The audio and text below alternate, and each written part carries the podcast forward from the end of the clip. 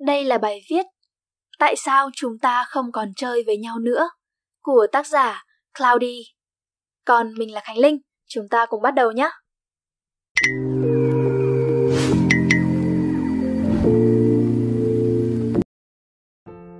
Tôi đã từng đọc đâu đó trên mạng xã hội về một từ rất hay, outgrow. Outgrow có nhiều nghĩa. Ban đầu nó được dùng với đồ vật. Trong cuộc sống ta có rất nhiều đồ đạc và vật dụng khác nhau nhưng đến một ngày nó đã lỗi thời, bạn không thể dùng nó được nữa, thì bạn có thể outgrow nó đi. Ví dụ rất đơn giản, chiếc áo bạn mua đã từ 5 năm trước, hiện tại bạn đã lớn lên và chật đi. Kiểu dáng của áo cũng đã lỗi thời và không còn phù hợp với kiểu ăn mặc hiện tại nữa. Bạn có thể outgrow, đẩy nó ra ngoài.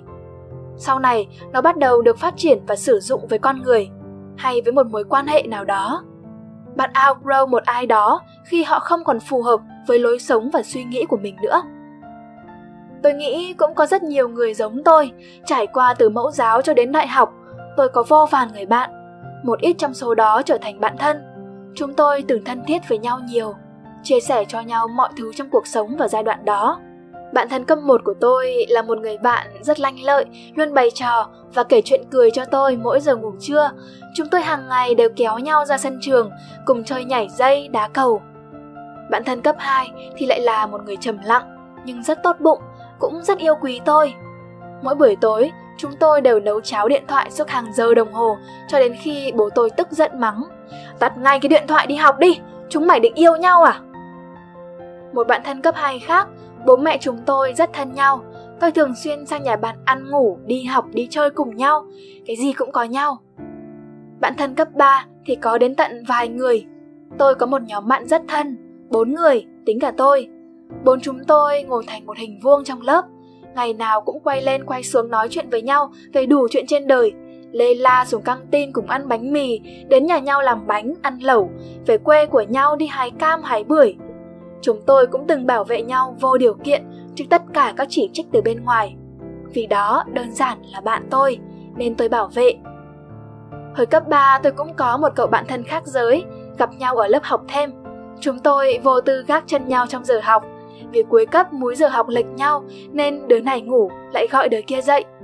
Tôi còn chuẩn bị các thể loại hộp quà cho nó đi tặng người yêu, tặng crush rồi người nó thích. Nó cũng là đứa con trai duy nhất ngang nhiên đến đón tôi mà không bị bố tôi lườm nguyết gì. Hay vào nhà tôi nói chuyện với mẹ tôi như là hai chị em bạn gì lâu năm. Đương nhiên, đây chỉ là những người bạn thân tiêu biểu đã đến bên cuộc đời tôi, còn vẫn còn thân thiết với một số người nữa, đàn em khóa dưới, đàn anh khóa trên, vân vân. Tôi không phủ nhận, mỗi một quãng thời gian ở bên những người bạn này, tôi đều thấy rất tuyệt vời, rất hạnh phúc. Họ hiểu tôi, yêu thương tôi, ở bên tôi vô điều kiện. Nhưng mà bạn biết đấy, cuộc đời không có gì là dài lâu cả. Tôi vốn không phải là người thích tranh cãi, cũng không thích xích mích lẫn nhau mà mất đi bạn bè. Trong suốt những năm tháng tôi từng đi qua, có rất ít người nghỉ chơi với tôi chỉ vì những chuyện xích mích xung quanh. Nhưng trong những người bạn thân tôi kể ở phía trên, có những người đã không còn gặp tôi nữa. Những cuộc trò chuyện từ dày đặc và thưa dần, rồi đến một lúc nào đó tôi cảm thấy không thể bước vào thế giới của người ta và cũng không muốn người ta bước vào thế giới của tôi nữa. Rồi một ngày đẹp trời, chúng tôi không còn thân nhau nữa. Những người bạn cứ mất dần theo năm tháng mà ta lớn lên, không xích mích, không cãi cọ, không một lời từ biệt cứ như thế dần trôi qua đôi khi chúng tôi vẫn hẹn hò cà phê nhưng đều chỉ là những cuộc xã giao nhớ lại những ngày tháng đã qua trong quá khứ cập nhật tình hình hiện tại chứ là để nói có thể chia sẻ với nhau mọi điều như trước kia, thì gần như là không thể nữa có những người không hẹn gặp, nhưng thỉnh thoảng đi qua, gặp nhau đâu đó, thì họ và tôi vẫn vẫy tay chào và nhảy miệng cười tươi Hồi xưa tôi luôn rất buồn khi mà nghĩ về những người bạn từng thân của mình. Tại sao chúng tôi đã từng thân thiết với nhau như vậy? Đã từng không có gì là bí mật. Vậy mà có ngày tình bạn xa cách và tan vỡ đến đau lòng. Cho đến khi đọc được về Outgrow, tôi đã nhẹ lòng hơn một chút. Cũng xem sự tan vỡ này như là một cách để mình nhìn nhận và lớn lên. Bạn thường gặp bạn bè của mình ở một thời điểm nào đó trong đời Lúc đó chúng ta cũng có những đặc điểm hay tính cách này kia. Nhưng con người chúng ta luôn không ngừng thay đổi, phát triển vận động là một điều tất yếu. chúng ta sẽ thay đổi theo thời gian tùy vào những người ta gặp ở xung quanh và tùy vào môi trường mà ta đang sống những người bạn của chúng ta cũng vậy. Nhưng cách thay đổi của chúng ta không giống nhau. Chính vì vậy nên có thể năm 15 tuổi, bạn cảm thấy người bạn đó thật tuyệt vời. Chúng ta thật đồng điệu trong tâm hồn. Chúng ta cùng nâng đỡ nhau để lớn lên trong thế giới này. Nhưng chúng ta sẽ càng đi xa hơn, gặp nhiều người mới, thế giới dần rộng mở và suy nghĩ cũng dần thay đổi. Chúng ta cũng không còn ở chung một môi trường, ở bên nhau hàng ngày nữa thế nên, đến năm 20 tuổi, chúng ta không còn gì để nói chuyện và tương tác với nhau ngoài lời hỏi thăm khách sáo. Tôi có một người bạn thân hồi cấp 2 sau đấy, bạn và tôi học ở hai trường cấp 3 khác nhau. Tôi vào trường chuyên, bạn vào trường thường. Câu chuyện rồi cũng xa cách dần. Tôi tiếp tục ra Hà Nội học tập và làm việc, bạn tiếp tục ở lại quê nhà và lập gia đình. Có lần, tôi thấy bạn khoe ảnh con trên mạng xã hội dù lòng buồn vì chúng ta đã có hai thế giới quá khác nhau, rốt cuộc chỉ là bạn từng thân. Nhưng tôi vẫn vui với cuộc sống tuyệt vời và hạnh phúc mà bạn có được. Outgrow cũng như vậy. Như một bộ quần áo không còn phù hợp với mình, đã chật, đã cũ. Thay vì tự hỏi tại sao bộ quần áo cũ như vậy, bạn chỉ đơn thuần là nên gấp phẳng view bộ quần áo đó lại và bỏ nó ra khỏi cuộc sống thỉnh thoảng nhìn lại mấy tấm ảnh mình có mặc bộ quần áo đó, thì cũng hãy thầm biết ơn vì nó đã từng là mình thật đẹp hồi đó và đã gắn bó với mình nhiều năm đến vậy.